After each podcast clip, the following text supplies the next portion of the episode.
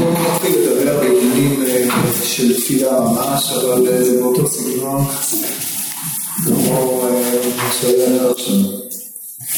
הפרק הזה פשוט אם יש מישהו שלא קרא את הפרק, לא, בסדר.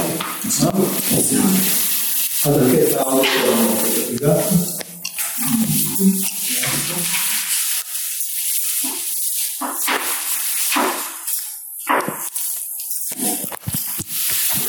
אנחנו לא, לא נראה שנסיים את זה היום, כי הקטע ביותר עמוק מזה הוא קשה. והקטע העוד יותר עמוק הוא עוד יותר קשה. אבל בקטע הראשון, והדבר הזה ברור, הוא לא ברור. אז לאט לאט לאט. אומר המהר"ל, משלמית התפילה שלא תהיה תפילתו במקרקע. קודם כל אני הבנתי מה שדיברתי עם הרב אליהו, אבל דיוק למה שהוא דיבר איתי.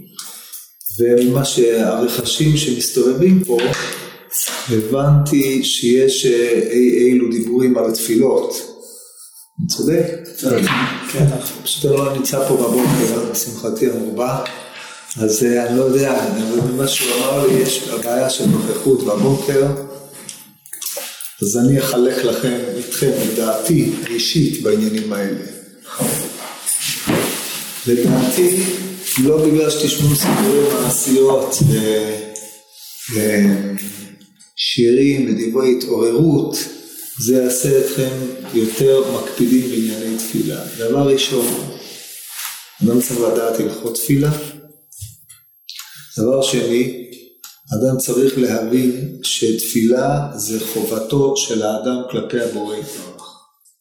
ועם החובה הזאת אין מה לשחק, אין תפילתו של אדם נשמעת אלא בבית הכנסת, ובפרט לפי מה שראינו במהר"ל, אדם צריך בתפילתו לבטא את ההכרה שהוא עבד השם, הקדוש ברוך הוא ברא אותו לכבודו, הוא צריך לעמוד במחויבויות שלו, אני לא נכנס פה לשאלה של איך המסגרת הישיבתית מתייחסת למי שבא או לא בא. לתפילה, אם אני הייתי מביע את דעתי פה, אז נראה לי שהרבה אנשים היו עפים מהישיבה.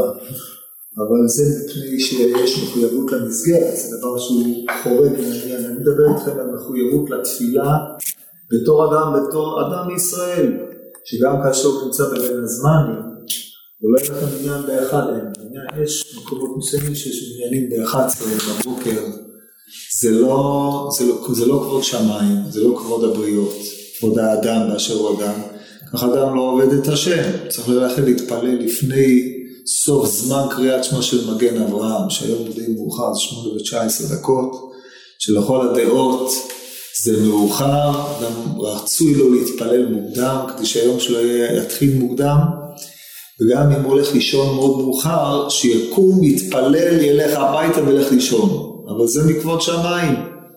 בטח ובטח לאור מה שראינו במערל. לא כמו המניינים הגודשים תשתיב לך שהיה אצלי בשטיבח כשגרתי בירושלים, באיזה תשע, שם, מתשע ואילך. זה, זה דבר שהוא לא נכון, לא, לא, לאדם שהוא בן תורה, זה לא נכון להתנהל ככה. ודאי, עכשיו, אם, אה, ואני אגיד עוד דבר אחד בהקשר הזה, שלימוד מחשבת התפילה, אם היא לא בת יישום, אין לה, היא לא מביאה את האדם, או האדם לא מחליט שבעקבות מה שהוא קרא הוא מקבל על עצמו איזושהי מחויבות, אז אנחנו יכולים לקרוא על תיאוריות התפילה הגות, ולקרוא דרשות, ולקרוא סיפורי קרליבך, וסיפורים אחרים, ומעשיות כאלה וכאלה, שום דבר לא יזיז את האדם עד שהוא לא גומר בדעתו שהוא מחויב, ובתור מישהו שמחויב הוא עושה את מה שהוא צריך לעשות. אין שום דבר אחר שמביא את האדם אלא ההכרה שהוא מחויב. עכשיו יש את השיטה הקרויה שיטת המקל והגזר, אשר היא אם אני אעבור טוב, ואם אני לא אני אחטוף, כן? שזה שיטה שעומדת ביסודה ובבסיסה של כל מערכת חינוכית, למעט התפיסות החינוכיות של דיואי והמודרניזציה ואדלר וכל ההזיות האלה, לא בריא לנפש, לא בריא לאדם, אדם צריך לדעת שאם הוא לא עומד בדרישות מסוימות, אז הוא יחטוף על זה, הוא חוטא. חוטא לעצמו, חוטא לחברה, חוטא למקום שהוא נמצא בו, למה שהוא קיבל על עצמו. אדם שקיבל על עצמו צריך לעמוד בזה. זה חלק מהמנשקייט הבסיסי ביותר.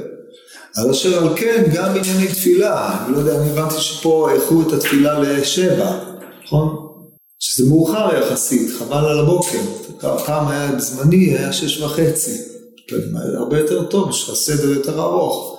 אני מניח שאדם מרוב יגיעתו בתורה הלך לישון בשתיים בבוקר, מסיבות אלה ואחרות, וקשה לו לקום בשש, שש ורבע, שש וחצי, בסדר, קורה לפעמים, אין בעיה עם זה, זה עוד בתחום הסביר, אבל קודם כל לבוא בזמן, וכשהוא בא, שיתפלל כמו שצריך, לא, זה חלק מהמחויבות אישית של האדם, זה, זה לא, גם לא פותח את היום בצורה נאותה, ובוודאי ודאי לא מה שלמדנו במהר"ל, האדם לא מבטא בזה את העבדות שלו, יותר מבטא את העובדה שהוא מחויב לפולקלור הקרוי תפילה, שנהגו לעשות אותה בבתי כנסיות. זו תפיסה אה, חברתית ירודה משהו.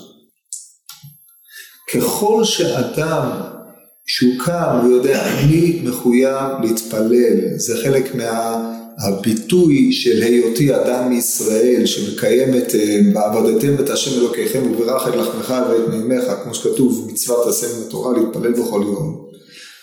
טוב, קשה לו מצוין שיהיה קשה, זה בדיוק ביטוי יותר נאות של מחויבות שלו. לא קשה לו, אז לא קשה, אבל על כל פנים הוא עומד בזה. זה דבר מאוד פשוט, זה דבר הבסיסי. הוא יכול אחרי שהוא קיבל על עצמו את המחויבות הזאת, לחפש לה טעמים, להעשיר את משמעות התפילה שלו, להוסיף בנופך מפה ומשם, אבל את זה הוא צריך לדעת, את זה הוא צריך להבין. זה העניין ההודיה הבסיסית ביותר שיש לו לאדם כלפי הבורא יתברך. ובשביל, כדי שהוא יעמוד במערכת יחסים שבו הוא מבין את העובדה שהקדוש ברוך הוא משגיח עליו, מוליך אותו בדרך ילך, צריך לחזק את הקשר בינו לבין בוראו, בעיקר בתודעת ההשגחה הפרטית, על ידי לימוד ותחנונים לפני השם, הרבה מאוד, זה דבר שאם אדם לא שומר עליו, לא, לא מטפח אותו, הוא הולך ונמוג, כמו כל מערכת יחסים בין שניים, כמו מערכת יחסים בין בני זוג, אם אדם לא מטפח את הזוגיות שלו עם אשתו, אז היא באיזשהו מקום הופכת להיות זוג שותפים בדירה, בעניינים טכניים, והוא לא מעניין אותה והיא לא מעניינת אותו, זה דבר מאוד עגום. אדם חייב כל הזמן לשמור על מערכת היחסים הזאת. אז כמו שזה נכון בין איש לאשתו, שזה עצת זוגיות שאתם עוד צעירים בשבילה, אני מקווה שאתם צעירים בשבילה. אבל אה, זה ודאי נכון ביחס בין אדם לאשתו, זה נכון ביחס בין אדם לילדיו. וזה נכון, בוודאי ובוודאי בין אדם לבוראו. אדם צריך לעמוד בקשר מתמיד עם הבורא יתברך, לא רק בשלוש תפילות ביום. צריך לבוא, להתחנן לפני השם על כל מה שהוא עושה, אומרת הגמורת בברכות. סופו שאדם צריך לתת הודיה על שעבר ולצעוק על, על ההבא. יש לנו הרבה מה לצעוק, שום דבר לא מונח בכיס. שום דבר לא ברור שיצליח בידך, בפרט אם אתה הולך ללמוד ואתה לא מבין כלום, דבר שקורה לכולם, מי שזה לא קורה לו, הוא אף פעם לא הלך ללמוד.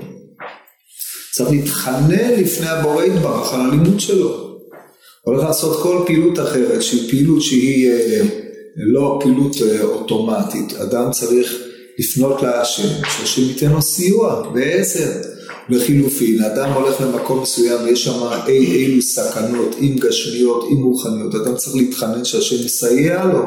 כמו שכתוב בגמרא בקידושין, סופר השל לצדיק ומבקש לאמיתו. זה יצרו הרע של אדם, השם לא יעזם לבדו ולא השם ישפטו, ככה זה בתהילים ק"ט. האדם צריך בשביל זה גם כן שמירה מהשם יתברך.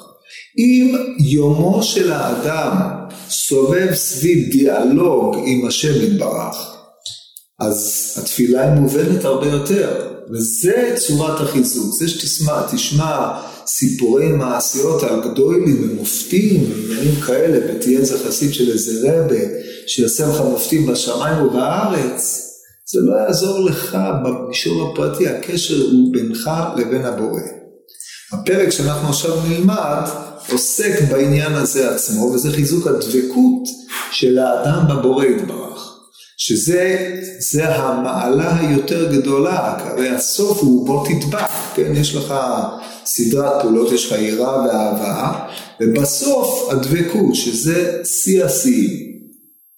אז הפרק שלנו בא אה, להעמיד את התובנות המתאימות לעניין הזה. עכשיו נראה מה הוא אומר. בשלימות התפילה, שלא תהיה התפילה במקרה קרה, כי התפילה היא הדבקות בו יתברך.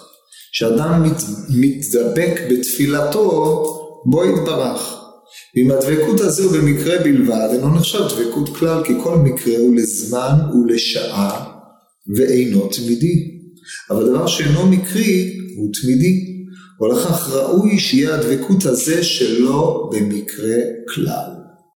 אז הנחת המוצא של המהר"ל, שהיא הנחת מוצא תובענית, מרחיקת לכת משהו, התפילה היא הדבקות בו יתברך. כן, פה גוזר את הפועל תפילה, שורש פלל, כמו שכתוב אה, ויפלל עם קונו, כתוב על פנחס ויפלל, אה, אומרת הגימון מלמד שעשה פלילות עם קונו, הפועל הזה, פה מחבר אותו המהר"ל עם ה... אה, בלי, לה, בלי לומר את זה במפורש, אבל עם המשמעות של נפתולי אלוקים נפתלתי, מחותי גם יכולתי. נפתולי אלוקים פרש רעה של שון, עיקש ופתלתול, דהיינו מחובר ומפותל איתו יחד. זה ההיבט של דבקות. מה זה אומר? מה המשמעות של היות הדבק, התפילה דבקות בו יתברך? במה מתבטאת הדבקות של האדם בבורא? ברגע שהאדם מנשל את עצמו מן האני, מהצרכים הפרטיים שלו, מההסתכלות של התודעה הפועלת, יוצרת, שבו האדם מעמיד את עצמו כשופט ומלך, אלא האדם מעמיד את עצמו כעבד להשם יתברך, זה הדבקות היותר מעלה שאדם יכול להשיג, כמו שהיינו בפרקים הקודמים. תודעת העבדות והכרת התלות, לא רק תלות כדי שהאדם יוכל אה, לממש את אה, יעדיו האישיים, אלא תלות במובן הזה שהוא מבין שמידך הכל אה, ממך, מידך נתנו לך. התלות הזאת היא הדבקות היותר גדולה שיש בו באדם. כדי להגיע לדבר הזה, זה כמו שאמרתי קודם, זוקק לימוד והכרה, אבל התפילה היא ביטוי של הדבר הזה. זאת אומרת, כאשר אדם אה, אומר אמת ויציב, או כאשר אדם אומר תפילת אהבה רבה ושחרית, או כל התפילות הללו מבטאות את הקשר בין האדם לבוראו, כאשר אדם מתפלל תפילת עמידה, שמבין שאין לו משל עצמו כלום, אלא הוא תלוי כל כולו בבורא יתברך, אז ההבנה הזאת מחזקת את תודעת הדבקות של האדם בבורא בהיותו עבד עושה את רצון קונו. זה הרעיון של הדבקות. כדי שהדבקות הזאת תהיה דבקות, אם היא מקרית, פירושו של דבר שאדם מזדמן שלוש פעמים ביום, דרך מקרה בשעות אלו ואחרות, למשל מתפלל אה, שחרית ב-11 ומתפלל מנחה, כבר הוא מצרף את זה למנחה גדולה כדי, אחרי שהוא עשה קצת באמצע, מנחה גדולה, וזה, או, או בקיצור, בזמנים לא זמנים, זה הכל אקראי, זה מקרי, זה לא עצמותי, לא מהותי. לכן האדם צריך שיהיו לו אי, אילו קביעויות גם בעניין הזה. גם עניין הזמן, גם עניין המקום, כפי שתכף להיות בעם. אז הדבקות הזאת היא תמידית, זאת אומרת, אף על פי שאדם מן התפילה יוצא לעבודתו, יוצא לעסקיו, ובשעה שהוא עסוק בעסקיו, אין דעתו נתונה לתפילה, אבל העסקים הללו שואבים, או האדם יודע שמתוך תפילתו הוא הולך לעשות את עבודתו, ולאחר שהוא עוצר באמצע היום וחוזר ומתחנן, כמו שהביאו הראשונים, האחרונים הביאו את זה בספר, בשער התפילה של בית אלוקים למביט, את הירושלמי, שאדם מתפלל בשחרית, הוא רואה את השם מזורחת, הוא נותן תפילה, אז שהקדוש ברוך הוא החזיר לו את נפשו, בצהריים הוא רואה את השמש באמצע היום, אז הוא נותן הודיה להשם שהגיע לשם, ובערב הוא נותן הודיה על הלילה, כל ה... או על מה שיבוא. בקיצור, כל העניינים הללו הם, זמני התפילות עוטפים את האדם, מסובבים את מהלך יומו, ומסדרים לו את החיים, מסדרים לו את היום, אז יש לו לאדם קביעות. הוא מצפה לבוא, להתחנן לפני השם או להביע את תודתו, את תלותו בו יתברך. זה קביעות. אם לא, זה אקראיות. אז הוא בעצם ממלא אחר איזשהו חוק של אה, באשר הוא שייך למגזר הדתי, ששם הוא מחויב שלוש פעמים ביום לפי חוק הדת לבוא למלבל כמה מילים בבית הכנסת, לצאת ידי חובתו, אז הוא ממלא את זה כי הוא איש של... אה, אה, שאמור לשמור על התודעה הדתית שלו, בשביל קשר ליידיש קצת כאן. זה, זה נקרא לא דבקות בהשם יתברך, הוא יותר דבק בפולקלור הזה או במצווה מאשר דבק במצווה המצווה. איך הדבר הזה בא לידי ביטוי. זה גם סוג של התחלה, שברגע שאתה מתחיל כאלה בפולקלור, זאת אומרת אתה יכול להגיע להידבקות כאילו. שאלתי את זה. אני יודע שברור שזה ככה מתחיל. ככה ילד מתחיל. אבל אה, אם אדם נשאר כל הזמן בשלב המתחיל, אז זה די עצוב, לא? צריך בשביל זה, ודאי, אם, אם אדם הגיע למתחיל, מצוין, יפה מאוד. מה אני עכשיו מתחיל? טוב, מה השלב הבא? אני מתחיל עדיין. מתי תפסיק להיות מתחיל? לא יודע. מי אמר שאני אפסיק? מה יוציא את האדם מהמתחילות שבו? רק השאיפה להתקדם. השאיפה הזאת זוקקת גם פעולות, זוקקת איזה שהם עניינים, האדם כולם רוצים להיות דבקים גמורים, אבל אף אחד לא מוכן לעשות עם זה כלום, כמו שהרמב"ם המורה כותב, כולם רוצים לדעת את כל החוכמות, אין פה אף אחד שלא רוצה לדעת חוכמות, לדעת בבלי, ירושלמי, ראשונים, אחרונים, פיזיקה, מתמטיקה, ביולוגיה, תיאטרון, קולנוע, אני לא יודע מה, כל התחומים ההומניים, אבל מה, מה מוכן לעשות בשביל זה? לא, אז הוא לא ידע כלום. ככל שאתה מוכן לתת יותר, אז יש סיכוי, זה לא מבטיח לך, אבל יש סיכוי שתצליח יותר. אם אתה לא נותן, לא משקיע, תקבל כלום. בדבקות בתפילה זה פשיטה, לכן אמרתי את זה, זה מה שהסברתי קודם, בקצרה, בארוכה. על זה באה האזהרה, שיקבע מקום לתפילתו. ועדיין המהר"ל מסביר שקביעות מקום בתפילה, תכף תראו איך הוא מיישם את זה, קביעות מקום בתפילה היא הפיכת התפילה לדבר תמידי לא מקרי. נראה במה זה בא לידי ביטוי. בעניין קביעות מקום לתפילה, מפני כי קביעות המקום מורה שאין התפילה שלו במקרה, כי המקרה אין לו קביעות. ואם יושב פעם אחת במקום זה, פעם במקום אחר, דבר זה אינו קביעות כלל ואין זה דבקות בעצם רק מקרה קרה. אז אם היינו עוצרים פה, היינו מבינים שקביעות מקום תפילה זה לקנות מקום בבית הכנסת. כן, זה הדבר הכי קל בעולם. מי שיושב במקום שלך, קום טוס, זה המקום שלי, לך, תחפש מקום אחר, יש לי קביעות מקום בתפילה, זהו, ואז אתה דבק בהשם יתברך. כן, יש, יש הרי סימנים שלך ברור, סימן עבדי בחושב משפט על מקומות בבית הכנסת בזמנם, זה היה הרבה יותר מהותי מאשר היום.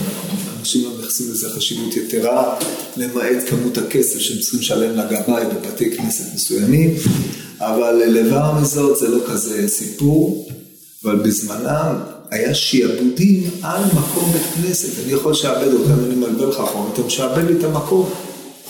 ואם אין לך מקום בבית הכנסת, אין לך מקום בקהילה בכלל. אתה בחוץ. זה היה בושה לאבד את המקום בבית הכנסת. דברים מרתקים בעניין הזה. אם אפשר להלוות על המקום, באופן שהמקום יש שיעבוד לגבייה, דברים שהיום אף אחד לא יבין על מה מדובר בכלל, צריך זה להבין את ההוואי של פעם, עד, עד כדי כך היה חשוב משמעות המקום בבית הכנסת. אבל המהר"ל, כמו שאתם תכף תראו, אה, מתנתק מהר מאוד משלקלות המקום, ובאמת צריך לקרוא את זה ככה, אדם שיש לו מקום, יש לו איזושהי קביעות, אבל אם פעם יושב פה, פעם יושב פה, אז זה בוודאי לא מבטא קביעות ביחס לעניין מסוים. עכשיו, מכאן ואילך המהר"ל לא, לא יחזור, חוץ מציטוט הגמרא, הוא לא יחזור לעובדה שאתה צריך מקום קבוע בבית כנסת. הוא ימיר את מושג המקום, כמו שאתם תכף תראו, המרה מאוד מתוחכמת, לא להיבט הפיזי, אלא להיבט מטאפיזי, או להיבט הרוחני למען הדיוק, והמעבר ממקום יושב פעם פה, יושב פעם פה, מקבל משמעות אחרת לחלוטין, כמו שאתם אה, תראו בהמשך. ובפרק כמה דברכות המהפכה למאמר אברונה כל הקובע מקום לתפילתו אלוהי אברהם בעזרו. וכשמת אומרים על אבי חסיד יענה מתלמידיו של אברהם אבינו. שואל את הגמור, ואברהם מנהלה דקבע מקום.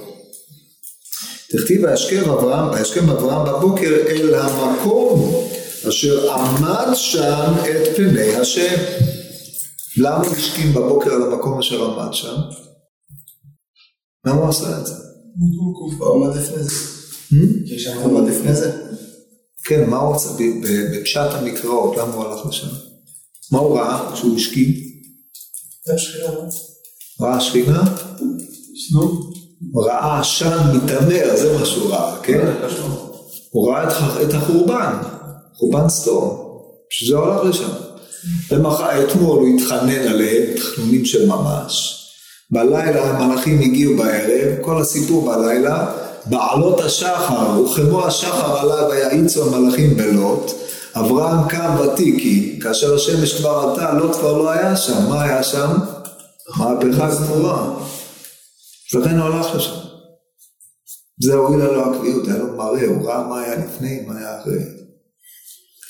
טוב, בקיצור, זה על דרך הפשט הפשוט, אבל לכאורה, למה הכתוב מדקדק לומר, וישכם אברהם בבוקר למקום אשר עמד שם את פני השם? כלומר, מי לא ידע שלמקום אשר עמד שם, זה היה עמד שם את פני השם, זה המקום היחיד שנאמר עליו, שהוא עמד. זה מקום שאברהם מתווכח עם הקדוש ברוך הוא, אולי יש אנשים צדיקים. אז התקדוק של חז"ל מהתוספת את פני השם, שיש מקום עמידה את פני השם, עת זה אם, כן? אתה עומד עם השם, אתה עומד בנוכח השם ממש, זה, תביע, זה תכונתו של אותו מקום. אז מכאן למדנו שאברהם קבע מקום. אחרת למה הוא היה הולך לעמוד איפה שהוא עמד את פני השם אם לא שהייתה לו קביעות בעמידתו את פני השם. ואין עמידה אלא תפילה, שנאמר ויעמוד פנחס ויפלל. כן, כי אחרת מה המשמעות של עמידה את פני השם? מה עושים בעמידה הזאת? עכשיו, מי שאי פעם למד חידושי רבינו חיים הלוי על הרמב"ם, יש מישהו שלמד את הספר הזה פעם? קצת. כן. כן. יפה. אז הרב חיים השני, השלישי, שלישי או הרביעי, מתעסק בענייני תפילה, כמובן תפילה, כן. זה רב חיים שם כן. מאוד מפורסם. שזה לכוון כוונת השם כל התפילה. כן, אז עכשיו בעיקרון רב חיים יוצר שם אה, אה, עניין, טוב, יש לדון באמת, מה שהוא... התפיסה שלו שם, אבל בגדול מה שמעניין אותנו מתוך הדברים הללו, זה התודעה של עמידה בפני השם, זה היסוד הגדול של התפילה אצל רב חיים. ההתפללות היא ההיחיתית, זהו רק ביטוי מעשי של הנכחת העמידה של האדם בפני השם יתברך. נמצא שעמידה את פני השם לא עמידה סתם, כי אתה יכול לעמוד מול הקיר, אתה יכול לעמוד מול... סתם. אבל כשאתה עומד את פני השם, זה העמדתך, אתה כביכול מעמיד את עצמך באופן שהשם עומד לפניך, יראה את עצמו כאילו עומד בפני שכינה, כך אומר הרמב"ם. אז העמידה כאילו עומד בפני שכינה, לפי רב חיים, זה החפצה של התפילה. עכשיו על פי המטבע של המהר"ל אתם תבין את זה יפה מפני שזאת הדבקות היותר גדולה שיש, אדם עומד מול שכינה, מה יכול להיות יותר מזה? אלא שהאופן שבו הדבר הזה נעשה זה על ידי ההתפללות, דהיינו הבקשה. אבל הבקשה היא רק מימוש של אותו מעמד, מעמד מופשט הנקרא עמידה לפני השם.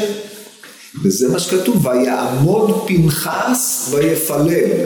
הרי לכאורה למה צריך להגיד שהוא עמד כדי לפלל? זה היה להגיד ויפלל. אבל הפילול היא, הוא, היא המעמידה אותו, כאשר הוא בא מלמד שעשה פלילות עם קולו, עיקרו של עניין שאין עמידה אלא תפילה. לכן תפילה נקראת תפילת עמידה, כי בעמידה אתה זונח את המקום שבו אתה נמצא, מחנה נידה, נקודה, אני אסביר את זה קצת יותר, בקריאת שמע, איפה אתה קורא? אתה קורא אצלך, כן? במחנה שלך. עמידה אתה כביכול עומד בבית המקדש במקומו של מקום. לכן בתפילה כתוב שאדם צריך לראות שהמקום שלא יראה בך ערבץ דבר ושב מאחריך בעיה, כי השם אלוקיך מתהלך בקרב מחניך, כן, בכל ענייני הרחקה מן הצואה, בהלכות קריאת שמע, בהלכות תפילה, לפי מחלוקת ראשונים, אבל לפי שיטת הרמב"ם, הם חלוקים קטגורית. כי הקריאת שמע אתה קורא בשבתך בביתך או בלכתך בדרך ראשון בחר וקומך עדיין במחנה דידך. שם מתוך המקום שבו אתה נמצא, אתה מייחד שם שמיים, מקבל עליך עול מלכות שמיים ועול מצוות, כי כאן קבלת מלכות שמיים ועול מצוות זה הניהוג שאתה נוהג במקומך.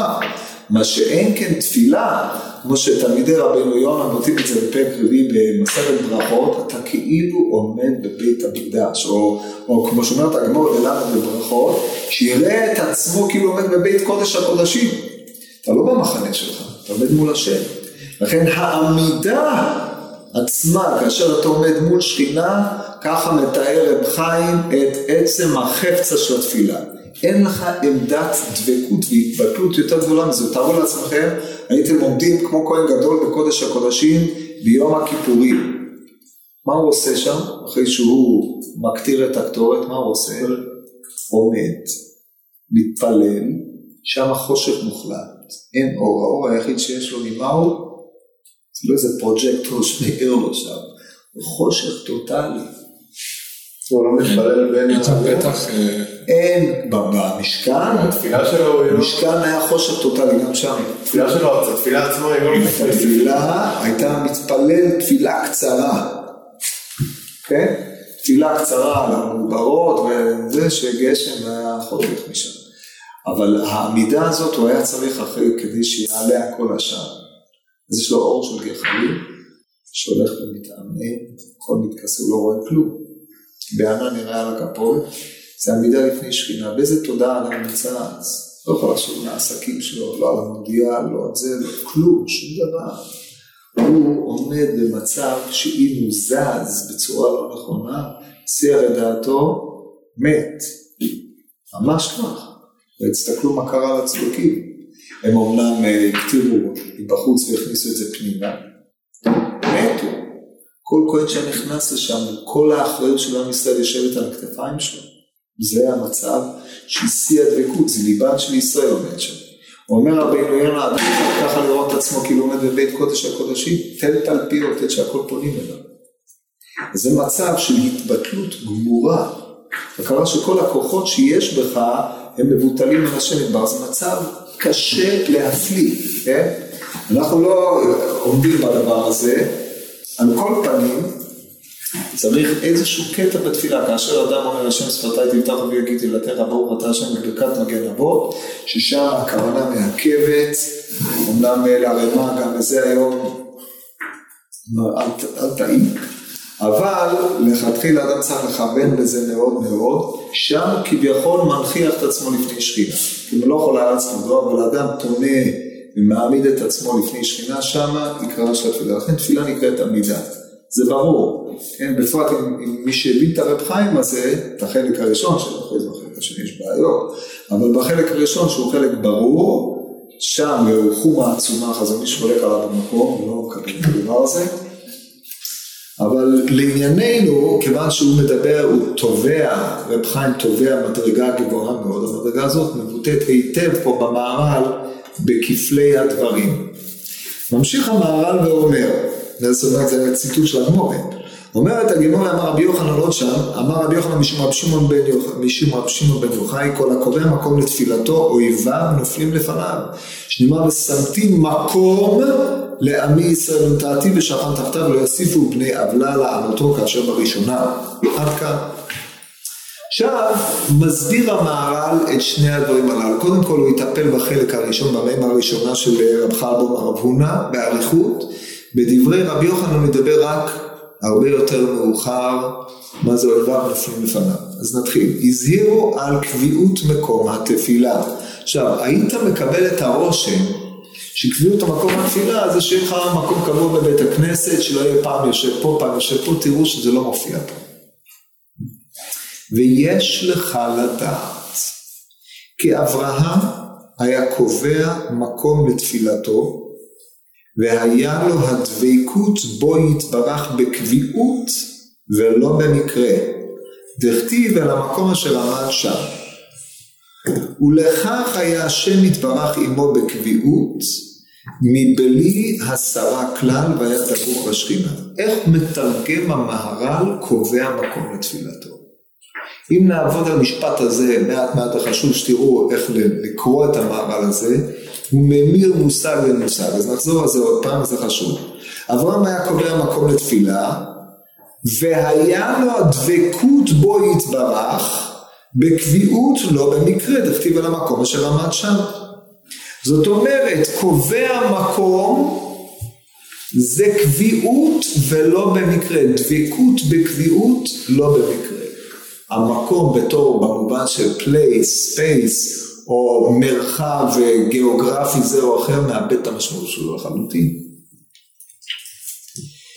ובעצתו למלחמה, היה, השכינה הייתה לוחמת באויביו ותמיד שכינה הייתה בעזרו וכל זה מפני שהיה קובע מקום לתפילתו, שימו לב לפרשנות המדויקת מה זה קובע מקום לתפילתו אצל אברהם רצה לומר שתפילתו, שהוא הדבקות שלו, זה משפט אה, מה שקרוי תפל סיבה, תפל לוואי, דהיינו תפילתו, מהי תפילתו? דבקותו בהשם יתברך ובקביעות ואינו במקרה. אז מכאן למדנו שהמונח מקום אצל המהר"ל הוא היות הדבר בקביעות לא במקרה. איך זה בא לידי ביטוי? מה? איך זה בא לידי ביטוי? במונח מקום? הוא עצמו מדבר על זה אבל פה. לא פה. אז כיוון שאתה לא הגעת לפה כנראה, אז לכן אתה שאלת את השאלה הזאת. אבל זה יותר מאוחר. אבל מה שאתם מבינים עכשיו, אם אדם פעם יושב פה, פעם יושב פה, אז ביחס, שזה הביטוי המעשי שאנחנו מבינים, על זה שאין לי מקום קבוע. הרי אין לי מקום קבוע, כאשר אנחנו נתרגם את זה, במונחים המערבים, אני יותר מביא לכם את המפתח של הקטע הראשון של הפרק הזה, כשתבינו מה הוא הולך לעשות, זה אמ, אם אני אשחק כיסאות מוזיקליים, זז כל פעם ממקום למקום, אין לי עניין במקום מסוים. זה המשמעות של חוסר קביעות במקום, פעם יושב פה, פעם יושב פה. לעניין תפילה, מה אכפת לך איזה כיסא אתה יושב? מה זה משנה? זה ביטוי חיצוני בלבד, שאם אתה תשתעבד לביטוי החיצוני הזה ובזה תראה חזות הכל, אז אתה אדם אומלל, כן? זה ביטוי חיצוני לעמדה פנימית. אצל המערב, בואו נסביר לכם את המפתח ולפי מה שנספיק, קביעות המקום היא לא קביעות המקום בארץ, אלא שיהיה לך מקום קבוע אצל השם. זאת אומרת, אדם נמצא במערכת יחסים עם מישהו אחר, אדם יש לו חבר, דברים אלה, ויש לו נקודה של התחברות איתו, מיוחדת לו, שהוא מכיר אותו, הוא מכיר אותו בנקודה הזאת, יש להם ממש סימביוזה, הם ממש מחוברים, או במונחים פיזיקליים שלהם שם רזוננס, הם שם מגיעים, לתדרים הם עולים יפה, כן? זה, ה, זה נקודה שנקראת קביעות מקום.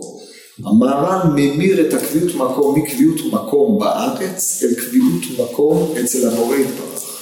ולכן אתם מבינים למה המושג מקום פירושו אצלו דבקות ולא במקרה. אם פעם אתה מדבר לפי, בא לך אתה מתפלל, לא בא לך אתה לא מתפלל, אתה צריך משהו, אתה הולך מבקש, אתה לא, אתה מתעלם, יומיים אין לך עניין ללכת לבית כנסת בכלל, פתאום שמעת איזה שיחה מוסרית או קרה לך משהו, אתה מרגיש שאני חייב עכשיו ללכת דחוף, זה נקרא חוסר קמינות, זה מקריות. פתאום באת בבוקר, כן, לפעמים בא, וככה, לפעמים לא ככה, זה מקריות. אותו דבר בלימוד התורה של האדם. יום אחד בא לו, מרביץ שטייגן, הוא לומד, יום אחד אין לו כוח. אז, זה, כמו שצריך לעשות זה עושים. דבר שהוא דבר מקרי, הוא לא קונה שביתה אצל האדם, הוא לא אה, יוצר זיקה ומה שהוא קורא דבקות. דבקות זה נקודת התחברות, יתד בל תמות. ט'. זה נקרא הדבקות. אותו דבר, היחס, תיארתי לכם קודם לכן את היחס בין אדם לבורא יתברך, כן, שהוא צריך להיות יחס תמידי, שמתבטא בקביעות בתפילה. אבל אז מה שהוא עשה פה, בזה אני מסיים, הוא המיר את מושג המקום מהמקום בתפיסה הפשטנית, מקום בבית כנסת, אל המקום אצל השם, כאילו לאדם יש מקום אצלו, על זה הוא ידבר בהמשך יותר, זה המשמעות של מושג המקום, ועל פי זה תקראו את הפרק, טוב שבוע הבא לא יהיה, אז בזמן הבא בעזרת השם.